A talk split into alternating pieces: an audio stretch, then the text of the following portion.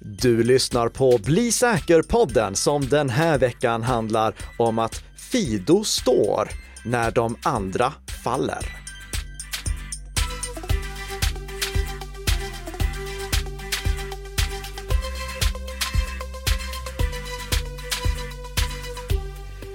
God morgon, god morgon kära lyssnare och god morgon, god morgon Peter Esse. God morgon, det var lite göteborgska där. Ja, det var det. Det är först lite stockholmska och sen lite göteborgska. Man måste inkludera alla landsändar. Ja, och du kommer som hallänning då, eller är det, är Blekinge du kommer Blekinge. ifrån? Blekinge kommer du ifrån. Ja, eh, hur som helst, det är inte det vi ska prata om i den här podden som produceras i samarbete mellan Nika Systems och Bredband2, utan vi ska prata om säkra autentiseringslösningar, varför Fido står när de andra faller, varför Cloudflare stod när de andra föll och lite grävande journalistik från Peter SS håll också. Det är det vi har att bjuda på den här veckan, plus några snabbisar så här inledningsvis. Den första saken är bara en väldigt kort uppföljning från förra veckan. Då pratade vi ju om hur Brave, webbläsaren Brave, har gjort det enkelt att blockera dessa citat förbannade cookie-banners. Nu finns den funktionen även i Brave på iOS, så nu kan alla Brave-användare använda den funktionen. Och Karl Melikas blodtryck från förra avsnittet har minskat något ännu mer. Jag använder ju inte Brave, så för, för min del har det inte minskat. Ah, okay. Men jag kanske ska testa att använda Brave. Det är bara för att slippa alla dessa förbannade cookie Vi får se vad doktorn ordinerar. ja, exakt. Läkaren skriver ut. du måste byta webbläsare. Sen så har det också hänt jättemycket på Twitterfronten. Jag tänkte du skulle ja. gå igenom det Peter, men först vill jag bara flika in att förra veckan då berättade vi ju att vi spelade in på tisdagen istället för på torsdagen som vi gör den här veckan och som vi brukar göra. Och jag trodde att jag skulle behöva spela in en komplettering till förra veckans avsnitt för att det hände så mycket på Twitter. Men Twitter hann både lansera en ny funktion och trycka Ctrl Z eller kommando Z på den funktionen under perioden från att vi spelade in på tisdagen till att vi skulle släppa avsnittet på fredagen. Twitter, de har ju rullat ut eh, möjligheten att köpa sig till det här eh, blå verifieringsmärket som tidigare var ett verifieringsmärke som ser ut som verifieringsmärket på eh, Facebook och på Instagram, men som inte längre är ett verifieringsmärke utan bara ett blått klistermärke som betyder att du har att du kan betala för dig. Att du, att du har betalat 8 dollar. Ja, 8 dollar. ja, det är det som det betyder idag. Men Twitter, de insåg ju att okej, okay, det här var inte jättesmart, för då kan ju faktiskt viktiga konton inte visa att de är viktiga. Så efter att vi spelade in förra veckans podd, då släppte eh, Twitter ett kompletterande, ett nytt verifieringsmärke som var grått istället. och som då hade rollen som det blå klistermärket hade tidigare när det var ett verifieringsmärke, vilket blev väldigt förvirrande eftersom då plötsligt hade vi blåa verifieringsmärken som betydde en sak på vissa sociala medier, men en annan sak på Twitter. Och då kompletterat med det här grå verifieringsmärket med texten official intill som ska betyda att det faktiskt är ett verifierat konto. Det tog de bort innan vi hann släppa veckans podd förra veckan. Men nu Peter, nu har de lagt till det igen. Så nu finns det två klistermärken. Mm. en, nej, förlåt, det finns ett klistermärke som är blått och inte betyder det det gör på andra sociala medier. Och så finns det ett riktigt verifieringsmärke som nu då är grått och som du inte kan bara köpa dig till. Som ju då inte finns på alla officiella konton ska ju sägas. Det är nog minoritet. Ja, det, det, jag vet inte riktigt hur de har tänkt här. Vi får se. Men det, det, här är alltså inte det enda som har hänt på Twitters säkerhetsfront sedan förra veckan. Nej, det har ju hänt massvis med saker och inte bara säkerhet utan arbetsrätt, entreprenörskap och så vidare. Men det här är ju en eh, podd om att bli säker. Du förvarnade ju att det här skulle hända mm. i det första avsnittet jag var med i för två avsnitt sedan. Eh, att eh, folk skulle utge sig för att vara andra än vad de är och sen lura att det var ett officiellt konto för att de hade en, ett blått klistermärke. Ja men precis. Ja. Och bara senaste veckan nu har vi sett många fall. Tre godbitar är ju Donald Trump med ett blått verifieringsmärke. Men användarnamnet Don Trump Real en eh, liksom parodi på att han hette ju The Real Donald Trump. Eller Real Donald Trump. På, Real ja. Don Trump. Ja, och, Nej, någonting sånt. Han finns inte på Twitter nu väl? Han finns inte på Twitter än, Nej. även om Elon Musk har sagt att han kommer, kommer, får komma tillbaka. I vilket fall som helst så har ju han då, denna användaren, sagt att Elon Musks plan kommer inte fungera. Vi har en... Men, så det fejkade Donald Trump-kontot det? Det fejkade Donald Trump-kontot sa det. Ja, med blått verifieringsmärke. Med som inte är ett, verifieringsmärke, som är en klisterlapp. Ni fattar, till och med vi är förvirrade. Ja. Vi eh, har en eh, fotbollstränare i amerikansk fotboll, Las Vegas Raiders, som fick sparken av ett fejkat analyskonto. En sportanalytiker. Där han eh, ses av 10 000 användare under de två timmar det kontot existerade. Men kanske allvarligast av allt, eller möjligtvis det mest komiska i, i det hela. Det var ju när ett verifierat så kallat Nintendo of America-konto twittrade ut en tweet där Mario, allas vår Super Mario, visar då fulfingret. Kanske ja. inte så bra om du vill ha Nintendo som annonsör på Twitter i framtiden. Inte så barnvänligt heller. Nej. Men Ja, hade någon kunnat föreställa sig att det skulle bli så här? Nej, sluta! Det var lite drygt det. Ja, men det, det, våra lyssnare som har lyssnat på mig i tre år, de vet att jag är väldigt dryg av mig. Det, och det, det var ju inte bara jag som sa att det här skulle bli ett problem. Det, tidigare anställda har ju också sagt att det kommer uppstå fler problem. Någonting vi har fått fler exempel på dessutom. Ja, men alltså tidigare anställda sitter ju och twittrar ut nu att, eh, att Twitter kommer inte kunna överhuvudtaget upprätthålla sin tjänst framöver för att man helt enkelt inte har kompetensen att göra göra det inhouse. Mm. Kan vara partsinlaga, det vill säga att man är bittra anställda. Men det kan också vara en viss uns sanning i det. För häromdagen så bara råkade tvåstegsverifiering via sms sluta fungera. Det är ganska allvarligt. Ja, och det, det var egentligen inte bara råka utan det var Elon Musk som eh, först hade twittrat ut att han skulle optimera Twitter lite och plocka bort mikrotjänster som inte längre behövdes. Men eh, just att kunna logga in, det är ju en ganska viktig funktion. Eh, och den slutade fungera för de användare som hade valt att eh, skydda sitt konto med tvåfaktorsautentisering, vilket vi självfallet rekommenderar alla att göra, men också enbart valt att använda sms-metoden, alltså den metod som vi minst av allt rekommenderar. Så de som bara hade valt att kunna logga in med tvåfaktorsautentisering via sms, de blev utelåsta för att det inte längre gick att få de här smsen som krävdes för att kunna logga in. Men eh, vad finns det för alternativ till sms då? Ja, du, du, kan använda autentiseringsapp, vilket är det som de flesta borde använda. Och om man vill ha superhög säkerhet, då går det att använda en säkerhetsnyckel som till exempel en YubiKey. Och då ska man som vanligt komma ihåg att registrera två stycken så att man inte råkar låsa ute sig själv oavsett vad som händer på Twitter. Har du råkat låsa ute dig? Ja, jag har inte råkat låsa ute mig, men jag har registrerat en YubiKey som jag sen tappat bort. Och så då blev jag väldigt, väldigt glad att det gick att backa tillbaka till en annan typ av verifiering som ja. jag inte hade lagt in. Och I det fallet var det Facebook. Men då var det verifiering via en redan inloggad enhet. Okej, okej. Okay, okay.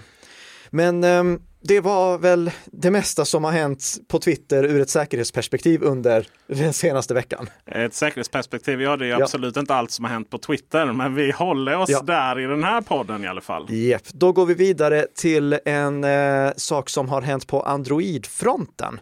Vi har nämligen fått reda på en ganska intressant sårbarhet som eh, Google åtgärdade med eh, novemberuppdateringarna för Android.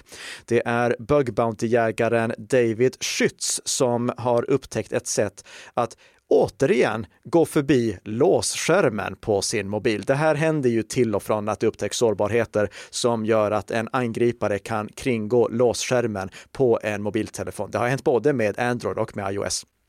Men det som är intressant i just det här sammanhanget, det är hur enkelt det är.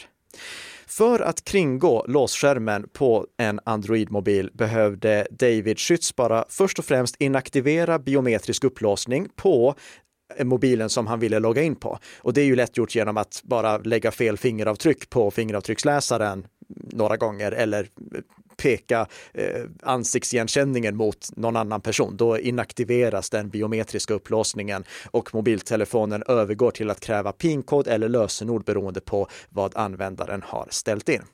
Sen plockade han ur det befintliga simkortet och satte i ett nytt simkort. Sen angav han fel PIN-kod till det nya simkortet tre gånger. Och vad händer när man anger fel PIN-kod till ett simkort? Då får man ange PUK-kod. Precis. Så då angav han PUK-koden till det här simkortet som han ville använda för att kringgå låsskärmen på Android-mobilen. då fick han möjlighet att välja ett nytt simkortspin, alltså en ny pinkod till det här nya simkortet.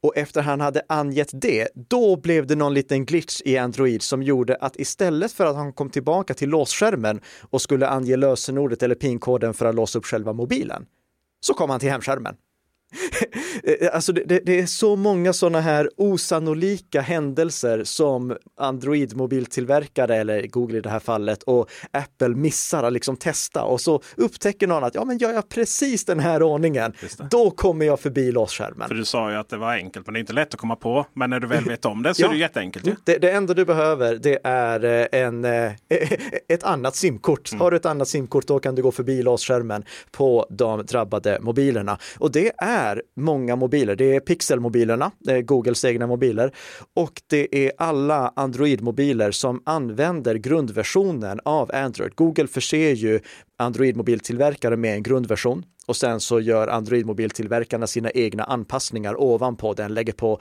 sitt eget grafiska interface och liknande. Och ifall Android-mobiltillverkaren inte har gjort några anpassningar av själva låsskärmen som gör att den här attacken inte funkar, då fungerar det på den Android-mobilen också. Eh, Google har lyckligtvis som sagt åtgärdat det nu i november säkerhetsuppdateringar som redan har rullat ut till alla underhållna Pixel-mobiler, det vill säga Pixel 4a och senare. Så är det här fixat, det är bara att installera säkerhetsuppdateringarna. För övriga mobiltelefoner så vet vi ju inte, för det beror på om Android-mobiltillverkaren har släppt vidare Googles säkerhetsuppdateringar. Men det finns i alla fall säkerhetsuppdateringar till Android 10 och senare som Android-mobiltillverkaren kan släppa. Jag kollade snabbt på Samsung också eh, för att det är så många som använder Samsung-mobiler och det fanns ingen klar information på Samsungs sida förutom att de har bakat med en åtgärd för den här säkerhetsfixen i novembers säkerhetsuppdateringar för Samsungs Galaxy-mobiler. Men det framgår inte ifall det var bara för att Google släppte uppdateringen eller ifall det verkligen behövdes för att åtgärda säkerhetsbristen på eh, Samsung-mobiler också. Eh, det hade varit praktiskt om det hade stått på uppdateringssidan, men det gjorde det inte. Men åtminstone har du fått novembers säkerhetsuppdateringar från eh, Samsung, då är du patchad för det här, då är din mobil säker oavsett om eh, Samsungs mobiler var drabbade av sårbarheten från första början eller inte. Så se till att du installerar de senaste säkerhetsuppdateringarna, se till att du har en underhållen Android-mobil och grattis till bug jägaren David Schütz som fick 70 000 dollar för att ha rapporterat in det här till Google. Peter, mm. du har gjort lite grävande journalistik i veckan. Ja, det är så fint. Mm. Eh, när du säger så. Men det var ju började med att CDON hade, som ju numera är en handelsplats. En gång i tiden så kunde vi köpa tre filmer och betala för två på CDON. Populärt. Men man utvecklades till att bli en handelsplats ganska så här för några år sedan. Och det betyder att tredjepartssäljare, kan vi kalla dem det? Mm. Alltså andra företag agerar på CDON och sen går vi kunder in och handlar där. Tyvärr var det en av dessa handlare som gick i konkurs. Och det betydde att vi, eller jag som köpare, konsument, hade betalat eh, direkt till handlaren som gick i konkurs. Men den handlaren eller säljaren hade inte skickat produkterna. Och ja, då står vi som kund där utan produkt lite fattigare. CDON de hänvisar bara till först Konsumentverket och därefter konkursförvaltaren. Den här sidan som CDON hänvisar till säger att tough luck. Ja, som slutkonsument för de summorna så finns det knappt någon chans i världen att få tillbaka de pengarna. CDON vägrar ta ansvar. Men hur gör då de andra marknadsplatserna här i landet? Och det var det jag då kollade upp helt enkelt. Jag skulle säga att vi har ju tre stycken marknadsplatser. Vilka tror du jag tänker på där, Karl-Emil Nicka? Du tänker på Amazon och eh, Elgiganten. Just det. Och en till. Och en till ja. Ja men Fyndik får vi ändå ge. Eh, Elgiganten är lite speciell på det sättet att jag tror det är de det är den som är minst känd som marknadsplats. Då. Mm. Men även... Elgiganten känns ju, eller kändes i alla fall fram till att jag tänkte köpa saker som jag upptäckte inte såldes av Elgiganten som en ren återförsäljare. Men Elgigantens webbplats har alltså gått och blivit en handelsplats där både Elgiganten och andra aktörer säljer produkter. Just precis. Så jag ställer frågan, vad händer i ett liknande scenario? Alla tre svarade omgående med att säga att ja, men vi skickar ju inga pengar till handlaren innan de har skickat varan. Och skulle det vara någon form av bedrägeri att handlaren inte skickar rätt vara, fake produkt eller vad det nu kan vara. Eller att det blir någonting som gör att jag som slutkonsument och slutkund inte får den. Ja men då så blir jag eh, skadefri. Utan de här marknadsplatserna Amazon, Elgiganten och Fyndik gå in och ja, betala den då. Så att inga konstigheter där. Och det här är ju någonting som du har skrivit om på din eh, eh sajt Teknikveckan.se. Du, du, jobbar ju inte bara för eh, eh för eh, Bredband2 utan du har ju också Teknikveckan.se och en mängd Facebookgrupper därtill. Det som jag försöker förstå här det är vilken roll som CDON har i så fall. För jag trodde poängen med de här marknadsplatserna var att till exempel Amazon gjorde att det blev säkrare att handla från mindre aktörer som sålde på marknadsplatsen.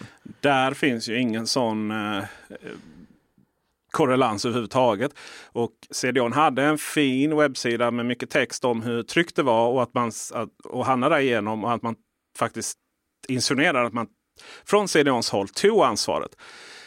Efter det här hände så har den här sidan uppdaterats med information som sammanfattningsvis säger att ni får kolla vem ni handlar ifrån. Mm. Var försiktiga när ni handlar på marknadsplatser, om ni vill handla på marknadsplatser överhuvudtaget. Och eh, kom ihåg, nu pratar vi alltså om den här typen av marknadsplats. Vi pratar inte om till exempel Wish eller eh, AliExpress eller liknande, där det inte finns någon kontroll överhuvudtaget. E-, ett exempel som jag brukar ta i de här sammanhangen, det var när eh, e-, Elsäkerhetsverket 2018 beställde USB-laddare från Wish, den här populära sidan där saker är väldigt, väldigt billiga. Och av de här tio USB-laddarna som Elsäkerhetsverket beställde, hur många av dem tror du Peter att uppfyllde grundelsäkerhetskraven? Ja, men när du säger så, så kanske mm, 10 procent? 10 procent uppfyllde grundkraven? Ja. Mm, nej, 0 procent. Eh, så här säger Mikael Karlsson, teknisk expert vid Elsäkerhetsverket i ett pressmeddelande. De tio laddarna klarade inte ens baskraven för säkerhet. Sex av laddarna uppfyller inte kravet på brandbeständighet utan brinner upp i sin helhet.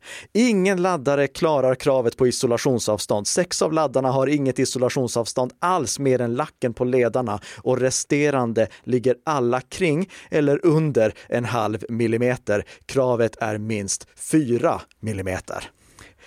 Eh, så alltså, köp inte saker på wish.com och på AliExpress och liknande, för då är det ni som köper in sakerna som faktiskt har ansvaret för dem också. Eh, det är inte som när ni köper saker av en etablerad återförsäljare där den här etablerade återförsäljaren tar sitt ansvar kring produktsäkerheten. Jag säger det inte minst för att jag vid flera gånger eh, under det senaste året har hört att Nej, men jag köper saker på marknadsplatser för att de finns ingen annanstans. Mm. Och, och, om du tänker så, tänk då också, finns det kanske ett skäl till ja. att produkterna inte finns någon annanstans? Precis. Ja. Det ska också sägas att i, i, fallet med elsäkerhet så tar inte heller Amazon det ansvaret utan det får du ta själv. Gör de inte? Konsument. Nej, det gör de inte. utan Elsäkerhetsverket köpte ju hem lite olika lampor och eh, barnrelaterade saker med elektronik i. Och det visade sig att de eh, var inte helt stabila ur ett brandsäkerhetsperspektiv. Och eh, där så är man som kund helt utelämnad till informationen från säljaren. Så där tar inte heller Amazon något ansvar. Nej. Uh, summa summarum, köp saker uh, i etablerade butiker från seriösa återförsäljare. Och betala inte förskott och använd kreditkort eller bankkort med inbyggt skydd mot bedrägerier. Ja. Okej, låt oss då gå in på veckans huvudämne. Fido står när de andra faller. Och vad är Fido? Ja, Fido eller Fido 2 som det egentligen heter, det är samlingstermen för tekniken som vi använder för att logga in med en YubiKey på webben som heter WebAuthn vi har pratat om det många gånger tidigare, och tekniken som används inuti en YubiKey som heter CTAP2. mycket termer här. Ja. Apple de kom ju in och säger, vad sägs om att vi kallar det här passkeys istället? Strålande. istället för Fido 2, WebAuth 1 och CTAP 2. Hur som helst, eh, Fido 2, som då är samlingstermen, det är någonting som vi vill använda i större utsträckning än vad vi gör idag, för att det är en nätfiskeresistent inloggningsmetod. En inloggningsmetod som inte går att nätfiska. Och om det finns någonting som är bättre än att öva på att känna igen nätfiskeattacker så är det att använda inloggningsmetoder som inte ens kan användas i nätfiskeattacker. Alltså där det det är tekniskt omöjligt att nätfiskeattackera användaren. För att ge lite bakgrundsinformation först och främst till varför vi behöver säkra inloggningsmetoder så kan vi ta eh, lösenordsläckor. Vi har ju pratat många gånger om lösenordsläckor. Adobe och LinkedIn, de har under de senaste tio åren läckt över 150 miljoner användares inloggningsuppgifter vardera. Eh, så eh, vi behöver någonting som kompenserar för lösenordens svaghet. Faktumet att de läcks av eh, eh, företagen som vi anförtror lösenorden till eller läcks av oss. Det händer ju också att vi läcker lösenord, att vi luras in på en falsk webbplats och där uppger vårt användarnamn och lösenord. Och då kan man använda tvåfaktorsautentisering med till exempel en sån här autentiseringsapp. Men det är ingen perfekt lösning för att även om det gör att en angripare inte kan till exempel sätta upp en falsk nätfiskesida och sen spela in alla inloggningsuppgifter som angriparen behöver för att logga in i framtiden, så kan angriparen fortfarande utföra en realtidsattack. Alltså eh, sätta upp en falsk inloggningssida och sen samtidigt som användaren skriver in sitt användarnamn, lösenord och tidsbegränsad engångskod, spela in allt det och sen själv ange det på den riktiga inloggningssidan. Så en autentiseringsapp det skyddar mot majoriteten av nätfiskeattacker, men det skyddar inte mot realtidsattacker där angriparen sitter och utför den i realtid. Någonting som används i många andra sammanhang för att slippa det här problemet, det är eh, inloggning via pushnotiser. Men inte ens det är helt nätfiskeresistent och det fick vi ett praktexempel på i somras när ytterligare ett företag föll offer för det som vi tidigare i den här podden har kallat utmattningsattacker. Och det var taxijätten Uber som föll offer för det. Uber, de råkade nämligen ut för en dataläcka efter att en av deras externa medarbetare hade fått sina vanliga inloggningsuppgifter, användarnamn och lösenord, läckta på Darknet. Sen hade en eh, angripare lyckats komma in i det tvåfaktorsautentiseringsskyddade systemet genom att skicka upprepade pushnotiser till den här externa medarbetaren. Angriparen skrev alltså in användarnamn och lösenord. Då skickades en pushnotis ut till medarbetaren och medarbetaren tryckte inledningsvis Nej, jag vill inte godkänna den här inloggningen, för det är inte jag som håller på att logga in. Men som många av er säkert har märkt Framförallt ifall ni är inloggade på många system samtidigt och ofta behöver, eh, alltså inloggade på många datorer, appar, mobiltelefoner samtidigt och ofta behöver förnya den här autentiseringen, ni liksom ombeds att logga in på nytt. Då kan den här inloggningsuppmaningen bli ganska tjatig. Mm. Eh, och till slut så trodde väl då den här medarbetaren att ja, men det är någon av mina inloggade enheter som har loggats ut och jag måste logga in på nytt för att den försöker logga in sig själv hela tiden. Så den här externa medarbetaren tryckte på godkänn och släppte in angriparen i Ubers system. Så inte ens sådana här pushnotislösningar är helt nätfiskeresistenta. I somras, då var det inte bara Uber som föll offer för sådana här nätfiskeattacker, utan det var en mängd företag som föll offer för eh, sådana här attacker som var antingen direkt relaterade till Twilio-läckan, läckan hos Twilio, en sån här eh, tjänst som används för att skicka eh, inloggningsförfrågningar via sms till exempel. Det här var någonting som vi inte pratade om Bli säker-podden i somras eftersom vi hade ett sommaruppehåll, men annars hade vi garanterat gjort det. För många företag Eh, föll som ett resultat av antingen just Twilio-läckan eller angripare som utförde attacker som vi kan misstänka att vara samma angripare som låg bakom Twilio-attacken. liksom, deras metoder var väldigt lika. Det de gjorde det var att lura in medarbetare till falska inloggningssidor och där stjäla användarens inloggningsuppgifter. DoorDash var ett av företagen som föll. DoorDash är ju en konkurrent till Foodora och liknande. De är inte verksamma i Sverige va? Inte vad jag känner till. Nej, eh, men DoorDash, de råkade ut för en sån här eh, eh, läcka och det de läckte då, det var kundernas namn, e-postadresser, leveransadresser och telefonnummer samt för en mindre skara kunder även korttypen och de sista fyra siffrorna i kreditkortsnumret som var registrerat. LastPass föll också offer vilket är lite pinsamt i sammanhanget. Eh, ja. Men det var väl inte så farligt egentligen? va? Ja, alltså inte för användare och, och, det här är jätteviktigt att komma ihåg. Jag skrev till och med uttryckligen på Bli säker-bloggen när det här inträffade att det här förändrar inte vår rekommendation av LastPass. För LastPass är byggt på ett sådant sätt att även om LastPass skulle råka ut för ett sånt här intrång så kan inte användarnas lösenord läcka. För de ligger ju, lösenorden ligger ju i krypterade valv som enbart användarna själva har huvudlösenordet till.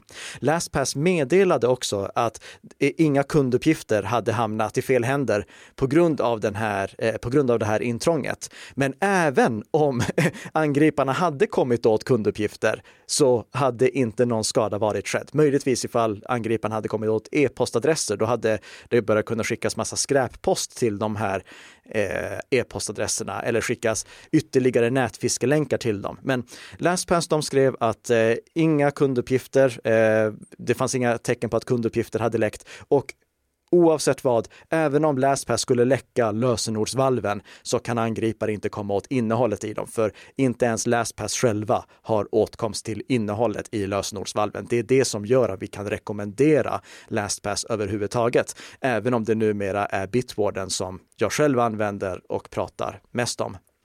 Men oavsett vad, eh, det var pinsamt för LastPass och LastPass råkade läcka sin källkod. Det var det som angriparna kom över, källkoden till LastPass. LastPass är ju inte öppen källkod så som Bitwarden är. Men nu har angripare tillgång till källkoden eh, i LastPass också. Öppen, så att säga. ja, vare sig de ville det eller inte. Oavsett vad, pinsamt att det inträffade.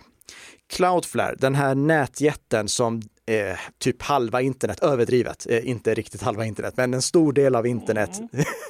snart ja. ja eh, drivs av. Eh, det är ett jättenätverk som används för att eh, sprida ut webbplatser över flera servrar så att det går snabbt att komma åt webbplatserna oavsett var man befinner sig i världen. Cloudflare erbjuder även en mängd andra tjänster. Eh, de är riktigt stora, riktigt populära och riktigt duktiga när det kommer till it-säkerhet dessutom. Men tre medarbetare föll offer för en sån här attack så som den jag pratade om med falska inloggningssidor. Tre medarbetare hos Cloudflare lurades att inte bara klicka på en länk så att de hamnade på en sån här bedräglig inloggningssida, utan också fylla i sitt användarnamn och lösenord så att det läckte till bedragare. Men? Men det gjorde inte att Cloudflare hamnade på den här listan över de företagen som faktiskt blev offer för dataläckor eller intrång på grund av de här attackerna. För Cloudflare, de skyddade sig genom att förse alla medarbetare med säkerhetsnycklar såsom YubiKeys. Och det som är så bra med dem, det är ju att de inte går att nätfiska. När du loggar in med en säkerhetsnyckel, som till exempel en YubiKey, på en webbplats, då gör du det med inloggningsuppgifter som är knutna till domänen som du loggar in på.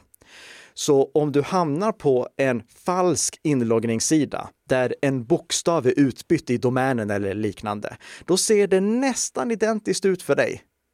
Men för din inloggningslösning, din YubiKey, så är det en helt annan domän. Så den kan inte läcka någonting där. Och inte ens webbplatsen som du loggar in på kan läcka någonting känsligt. För om du loggar in med användarnamn och lösenord, då sparar webbplatsen lösenordet i ett envägskrypterat format så att eh, eh det inte och om de skulle råka ut för en dataläcka, då måste angripare i alla fall sätta en dator på att knäcka de envägskrypterade lösenorden innan angriparna kan komma åt dem. Med Fido2 och WebAuthn och YubiKeys då finns det inga hemligheter som webbplatsen behöver spara på ett hemligt sätt åt dig.